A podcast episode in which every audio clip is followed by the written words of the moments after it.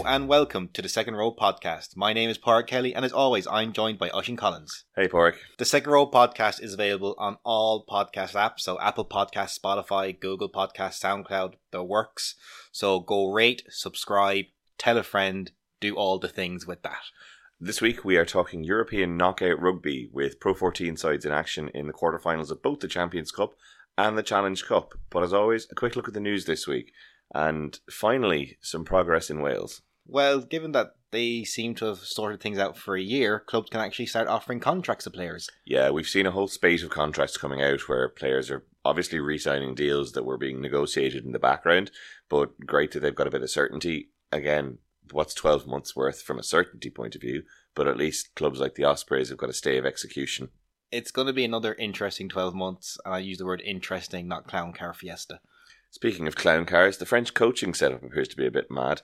Obviously, there's been rumours for the last couple of weeks that Ronan O'Gara might be joining on a temporary basis. Which he isn't. Which he isn't, but uh, debunked by the man himself. But now there's a new change that apparently the next coach is going to be some sort of like democratic vote from the club teams. Yeah, it's just madness. They're doing everything they can to get Warren Gatland or not get Warren Gatland, as the case may be.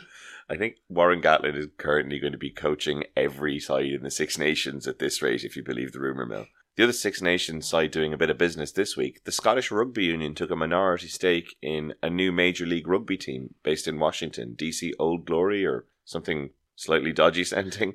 Uh, well, look, it's a much easier way to grow some of the excess talent they have in the two clubs than you know creating a third club with no place to put them in professional rugby.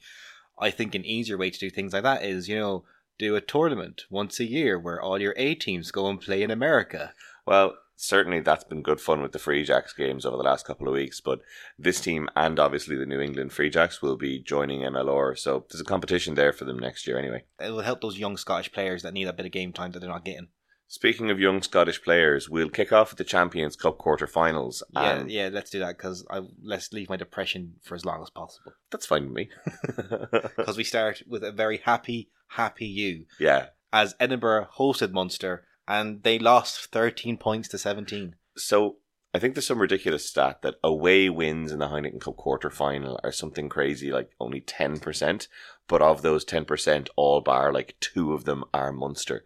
As a club knockout team in Europe, there is no side better at winning when they shouldn't. And this was a great example of that. Just great intensity levels from both sides, hugely competitive. This was knockout rugby at its best. Both teams going hammer and tongs at each other.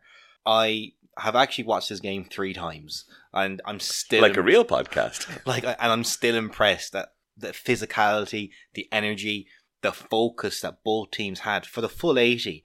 Just everything was almost working for both teams all the time. This was definitely a game where opportunities were at a premium. There was only five clean breaks shared between the two teams, and some of the first up tackling was just outstanding by both sides. But the difference here, Munster took their opportunities when they had them available. Watching this match, I would definitely call Munster the Wales of the Champions Cup. Five entries into the opposition 22 and came away with three scores. Whereas you look at Edinburgh, with all the possession they had, all the territory they had, I think they spent a good 10 to 15 minutes in the Munster 22, only coming away with two scores is appalling. It is. They just weren't clinical enough, and they, they certainly didn't play smart rugby. They didn't keep the scoreboard ticking over. None of the cliches, which are cliches for a reason, because they're effective. But speaking of cliches, Munster go a man down to Tadhg Beirne, getting yellow carded correctly for a, pretty cynical killing of the ball. But Keith Earls just gets a quick tap and go off a scrum penalty, and he's over the line before anybody has realised what's happening. What was Pyrgos doing slapping the ball out of Murray's hands? He is so lucky not to have been yellow carded after the fact. It's a real gripe of mine. You don't see referees come back and penalise deliberate foul play if a try has been scored. It's a bit of a let off for, for Pyrgos and for Edinburgh. It's also let off for Munster because if the ref actually went back and looked at it, he would have had to have penalised Murray for judo throwing Pyrgos onto the ground, and then they wouldn't have been a try. Well, that's it. There was a game in the Premiership last week between Saracens and Harlequins, and a try for David Strettle was chalked off because Liam Williams and Danny Care were engaged in a prolonged set of handbags on the far side. So yeah, it, it, I think Munster probably benefited from that, but still slightly dubious refereeing call all around. I think the overall effect of the try being scored was correct and move on. No one's in the bin and the game just keeps on flowing. The whole Munster team was putting its body on the line, though. The number of turnovers we were getting, and not just from Beirne. O'Mahony was getting them, Stander was getting them, Chris Farrell pitched in with one at one stage. It, it just seemed like the game plan was to slow Edinburgh down, to make them have to play with messy ruck ball and it worked. Even their back row, which we talked about before the game, Barclay, Mata, and Watson, is serious talent, and they couldn't really get parity for a lot of the game. And if you look, especially look at the sequence of playing that opening ten minutes, Edinburgh camped in the Munster twenty-two. They turned down kickable penalties, which we mentioned, which is a sin, but they got turned over twice at the breakdown on the Munster try line. That's when you need your back row at their best they learned from that and just varied up their game enough slightly to get their try in that first half. But I think mentally the damage was already done. And speaking of mentally, Munster having to deal with losing their starting fullback just before kickoff, having to deal with Joey Carbery seeing a reoccurrence of that hamstring injury before half time, had to deal with a lot of chopping and changing as well. Not to mention Jack O'Donoghue, who started the game really well, going off injured as well. But they just didn't let it phase them. Picking Jack over Chris Cloete was a masterstroke because Cloete would have been giving away penalties in those situations. yeah, Jack picked for his intellect as much as his playing skill. But brains was always going to be a strength for Munster. They've just done this so many times before. 14 semi finals now? That's an incredible record. It is. And it doesn't help when Edinburgh really look like they haven't been in this situation much. Mata being quiet by his standards, Van der Merwe being marshalled by Earls. Just before half time, Duhan catches a kick and he ends the half. Leinster and Munster, they progress up the field in the with the clock being red. You can't do that in knockout rugby. The, and you're right, that is a little psychological battle. If Munster, who were behind at that stage, had kicked the ball out, there's just a little psychological switch. But no, they made Edinburgh play the ball dead for half time. And the smallest of moments can have a huge effect in knockout rugby because it is just 80 minutes on the day. Look at Pierre Schoeman he will be furious with himself. And this won't be the first time we talk about one player in one moment over the course of the podcast. But just dropping his shoulder into Tadhg Beirne, who milked it. But penalty, Munster go down the pitch. A couple of phases later, Earls goes over for a second try. Otherwise, that would have been Edinburgh penalty after a late hit. Now, a dubious late hit, but the ref was going for it anyway. But in that try, Edinburgh's defensive array, for the first time in the game, lacked its shape and they weren't communicating their numbers properly. And with players like Scannell and Farrell midfield, they got that ball to Earls and he's only got one thing on his mind. Well, it was just quick ruck ball, really good availability, and as you said, Edinburgh hadn't got their defence set. Rory Scannell and Chris Farrell are good passers of the ball and from five, ten metres out, you're going to put money on Earls getting that try every time. Munster progressing to the semi final now. What can they build on? Where did they win this game? They won this game at the breakdown, firstly. They just were turning over so much ball, but their intensity levels never dropped across the 80 minutes. When you can bring on the likes of Billy Holland, who's stealing you a line out with minutes to go, they're just match winning moments. And I think the defence was a huge thing as well. The tackle stats on this, for some reason, don't look quite as good as I would have expected. They're about 87%. Whereas looking at Munster, I, I can't count a lot of missed front up tackles, probably where that is is multiple players tackling at the same time because the number of line breaks and clean breaks that Edinburgh got was just insanely low. And you can tell they were missing key players who are game changers for them. Blair Kinghorn probably first among that list. It was an incredibly strong defensive performance though from Munster. Everybody put real bodies on the line stuff in a way that you only really see from Munster in the Heineken Cup. Like that's the intensity we need for every game for the rest of the season.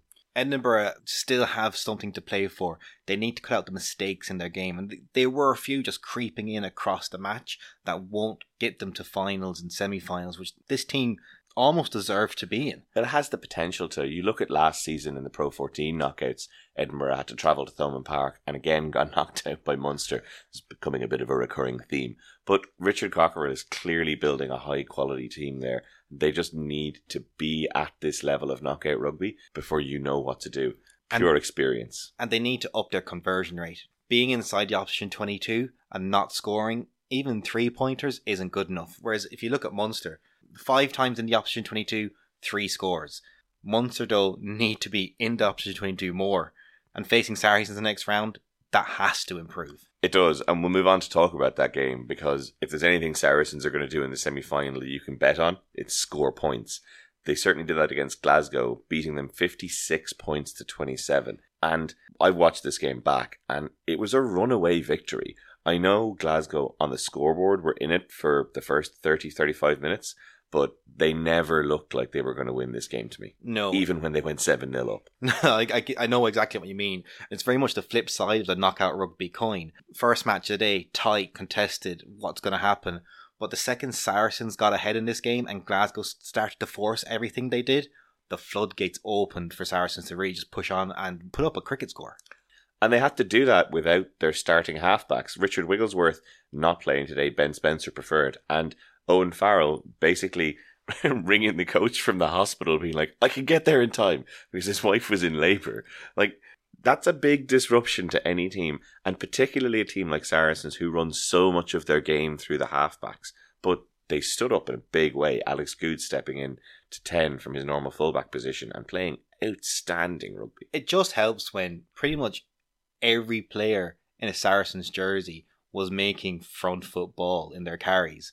It's easy for people to talk about Maro Itoje, Vunipola, George Kruis. You know, they're names that people know, but everyone, I mean, everyone was making gain line advantage on their carries. Forwards and backs, like you've got the likes of Jackson Wray, who's a really unheralded player within that back row as well. But Brad Barritt was making ground. Alex Lozowski was making ground. These aren't necessarily superstars of that team. I, I don't think anybody could legitimately use the term superstar to describe Brad Barritt. But the amount of breaks they were getting, and you know, you said it, it's collisions. They won virtually every collision all day. And the only time that Glasgow looked even at the races was when they were able to get around Saracens and avoid contact. And the thing is, anytime they did that, they pretty much scored or made really good yards. This game was lost by Glasgow in the collision and in the aerial battle. They were losing the contest in the air and they were losing the kicking game in general. Their territory finders were poor, and Stuart Hogg just didn't know how to kick a ball for the 80 minutes. Like, Stuart Hogg had as bad a day at the office as his hairdresser did when he put that monstrosity on top of his head. It was a nightmare. He couldn't find touch. And other than some really good attacking lines going forward, like two dropouts out on the full, that's basic, basic stuff. And what was really annoying to see is the clocks in the red at the end of the first half. Glasgow are, five metres away from the Saracens try line and Hogg forces it. Yep. Like that puts them back into it in three or four going into the half time break. It's as good as Saracens scoring another try at that point. It just let them off completely, no pressure. And they came out in the second half, and in addition to continuing to win all of the collisions, they were able to up the intensity at the ruck and just get quick ball whenever they felt like it. But they managed the pace of the game really well. Really quick ruck ball, couple of quick phases, slow it down, grind it out, suck Glasgow in, and then quick again. It was fantastic. And it was in those quicker phases when Glasgow kind of showed what they're about. Look at the breakdown when the game sped up a small bit and there was a bit more space. They were forcing turnovers, and you know that's what they're good at. Definitely, but they were getting away with murder on their own ruck ball. I don't know how long after Nigel Owens calls use it he actually intends to give a free kick, but it appears to be longer than about 20 seconds on some of those cases. My favourite one was use it. Use, use it now. It. Now. Just use it. Ali. Ali. Just give the free kick. Like, I know he wants to keep the game flowing and keep the ball with the team, but the laws are there for a reason. It drives me mad. Look, for Glasgow, there's not a lot to salvage from this game. They were badly beaten up by a Saracens team who had the measure of them, were able to shut down their attacking threats. Hastings was pretty anonymous playing behind a pack that was getting driven backwards at a rate of knots. Look, that's Glasgow's European journey done with, but they are very much in the Pro 14 hunt.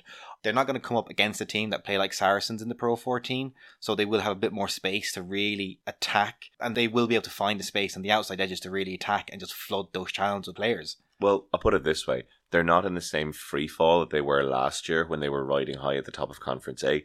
They need tough opposition like this to sharpen them for that business end of the season. So you know, disappointing for them from a European perspective, certainly, but may do them good in the run into the Pro 14. And to finish off Saturday and the Pro 14's interest in the Champions Cup, Leinster hosted Ulster and squeaked out a 21 point to 18 win. This this was not the quarter final performance that Leinster ordered. And Ulster did not read the script. This No. wasn't meant to be this close. It wasn't, but you know what?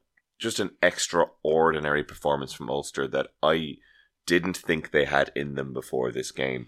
And particularly when you look at no Will Addison, who's such an attacking force for them, the challenges they had trying to get a fully fit team out.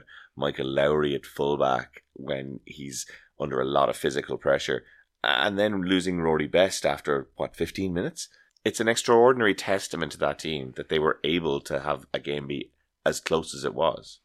But every single player upped their game to a level they haven't yet. And the Dan McFarland effect is really, really coming to the fore on the pack. Mm. Henderson, incredible. Treadwell, hit like mad. Herring, when he came on for best, had He had a great game, actually. was really good. O'Sullivan, we cannot keep saying, saying how good this kid is. Moore had one of his best games in an Ulster jersey. But then you've got the X factor for this Ulster team, which is Jacob Stockdale.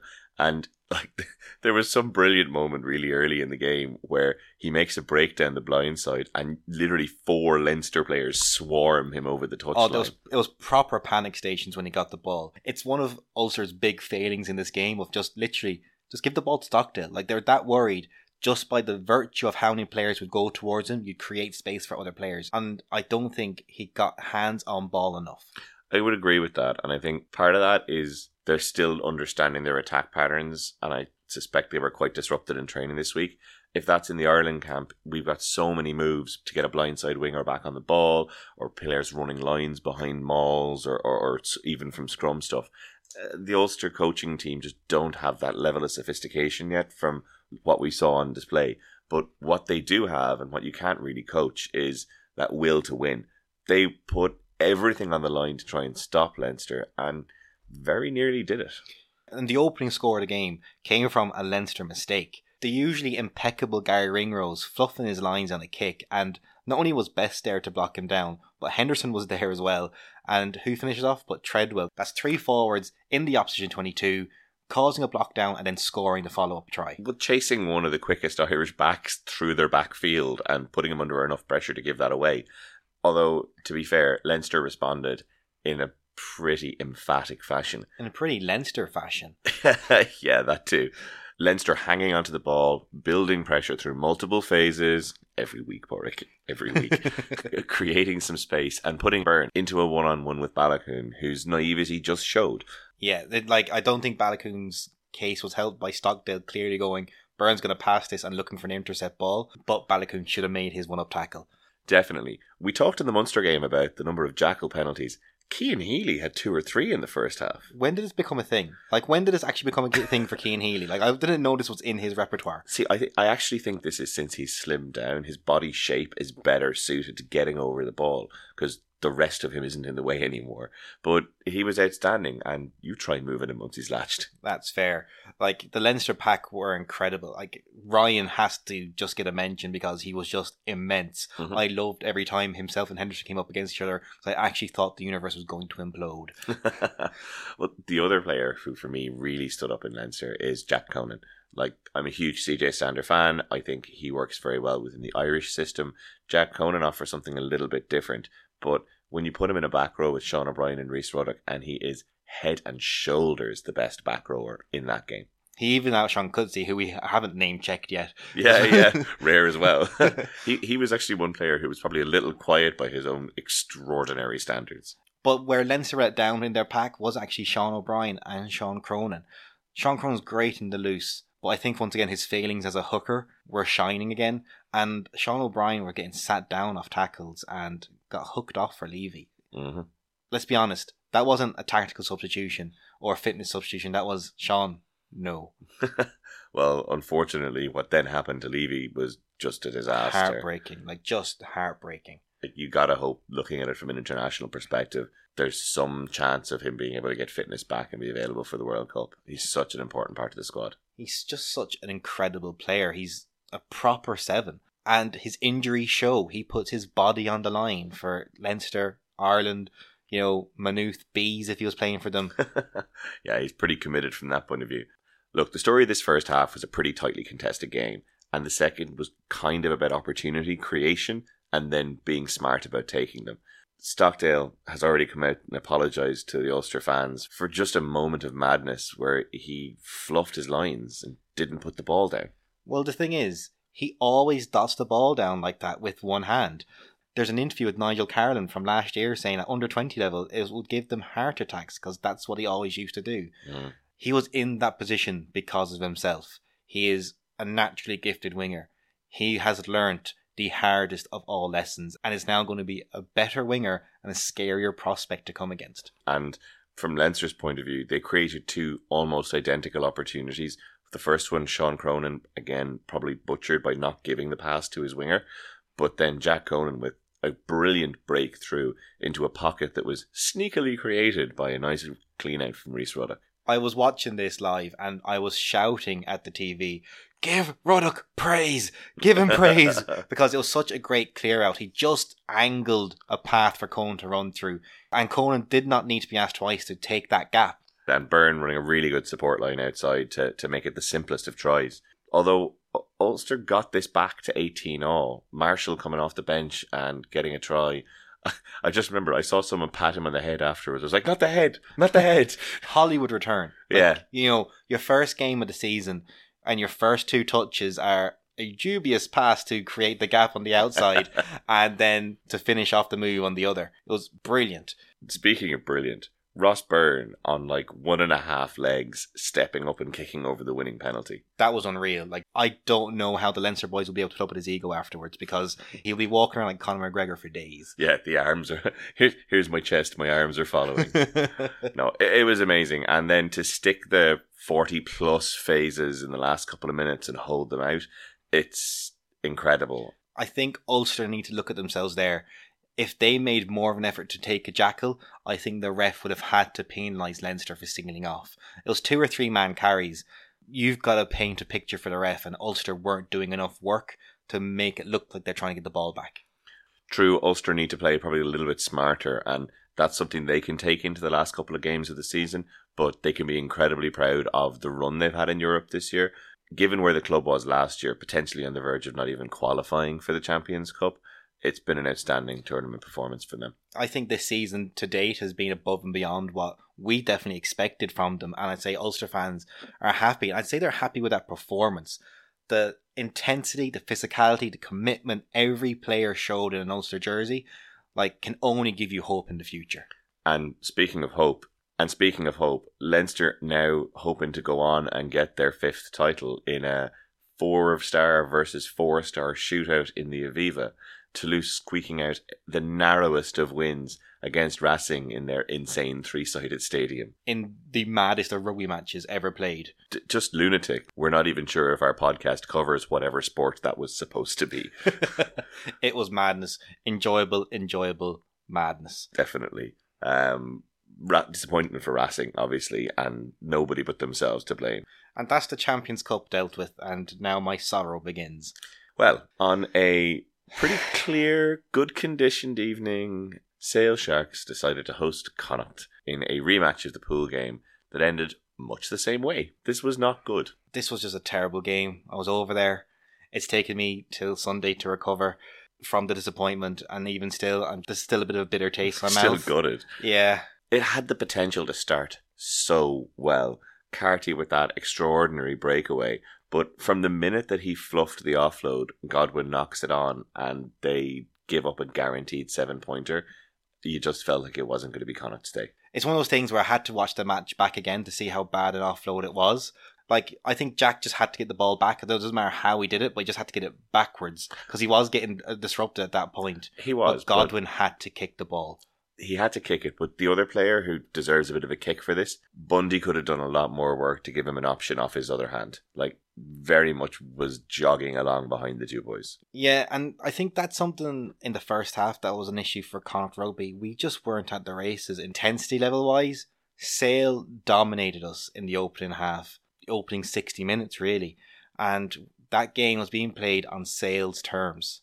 And it's not just the physical intensity, because Sale were pretty dominant in the collision, but even mentally, they just weren't switched on, not getting numbers right on simple set piece stuff and leaving so much space for Sale to find out wide. Being dragged left and right far too easily. Like it was just so disheartening to see how easy it was for Sale to score. And even Jack Carty's usual variation in attack wasn't there.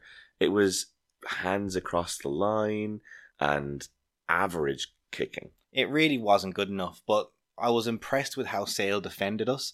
They weren't defending Jack, they were defending the space outside the first receiver.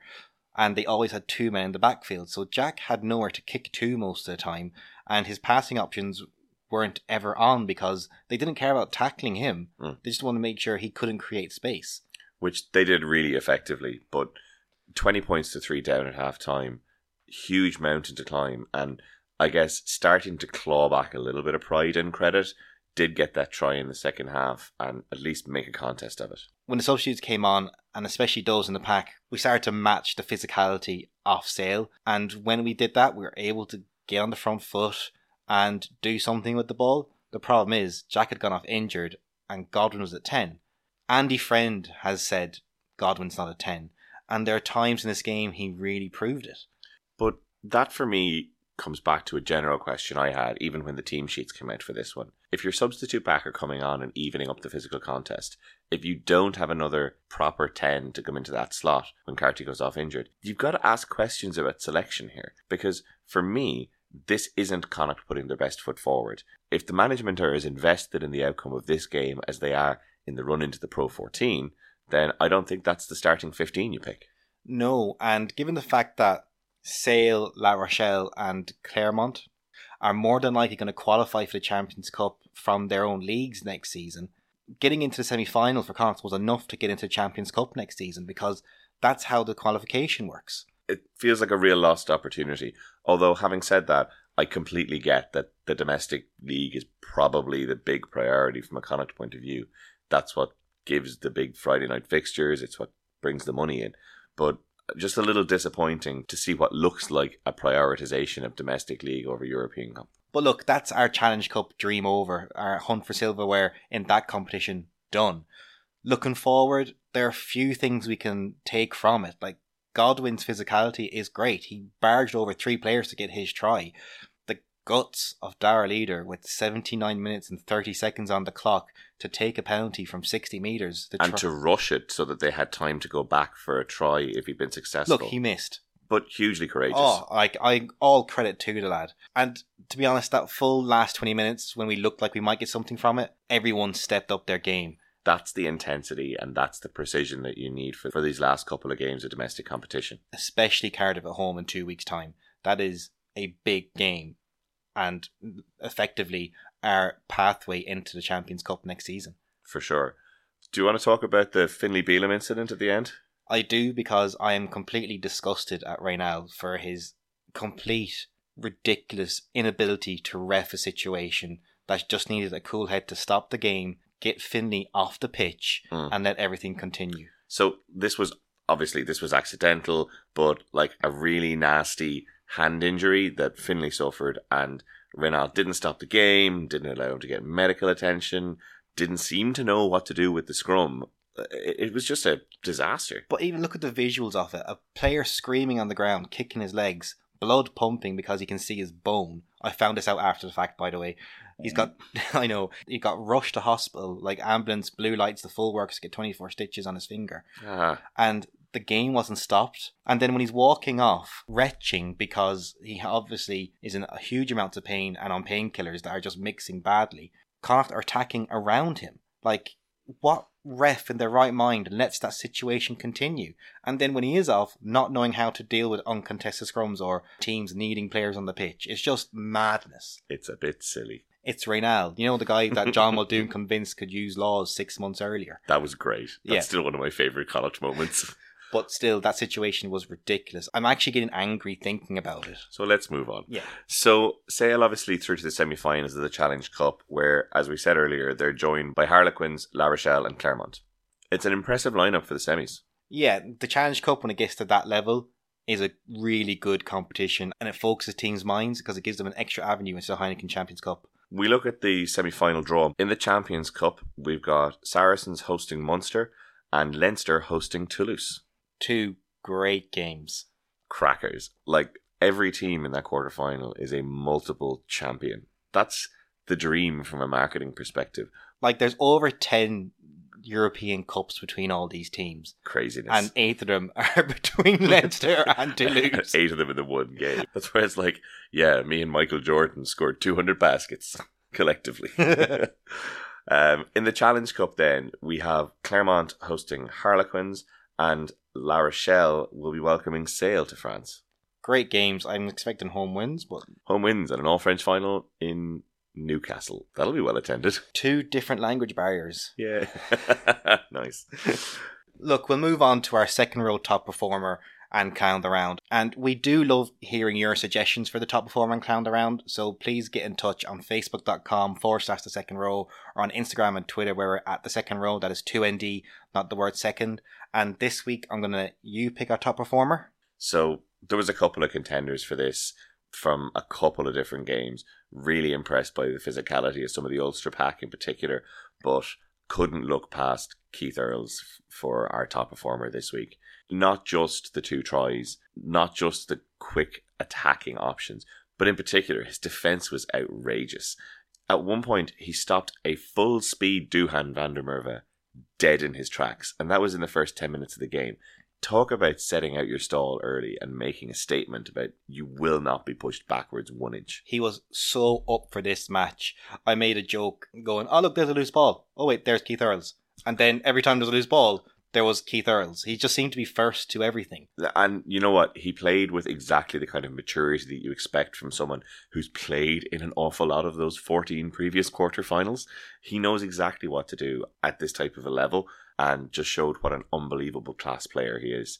We normally try and avoid giving top performer to man of the match winners, but I think we need to make an exception in this case. Uh, he was head and shoulders above any other contender. It's the easy option. Yeah, we'd be trying to do some pretty significant mental gymnastics to give it to anybody else after that performance. Pretty much. So, what about you, Pork? Clown of the round. Connacht coming for this one? W- welcome to mental gymnastics. I was sure it was going to be Stuart Hoggs Barber when I turned on the highlights of that game. and I'm sure everyone's going to go, it must be Stockdale. It must be Schumann. No, it's not. Those two guys literally lost their team the match, and this isn't about doing that to someone. They know what they've done. For me, it's Kyle Godwin, and Connacht getting back into the game, penalty in front of the post. We have to go for the corner, and he kicks the ball dead. Mm. Like, it was a momentum killer. It's clownish, and I feel for him. I do. He made up for it with a try, but it wasn't what was needed at that time. Yeah, I mean, I think the one that I would have loved to give Clown of the Round to in this was Jordan Larmour, who very nearly got obliterated when he tried to call a mark outside the 22, but he got away with it too well to get the award. Yeah, if he got obliterated, he would have got the award.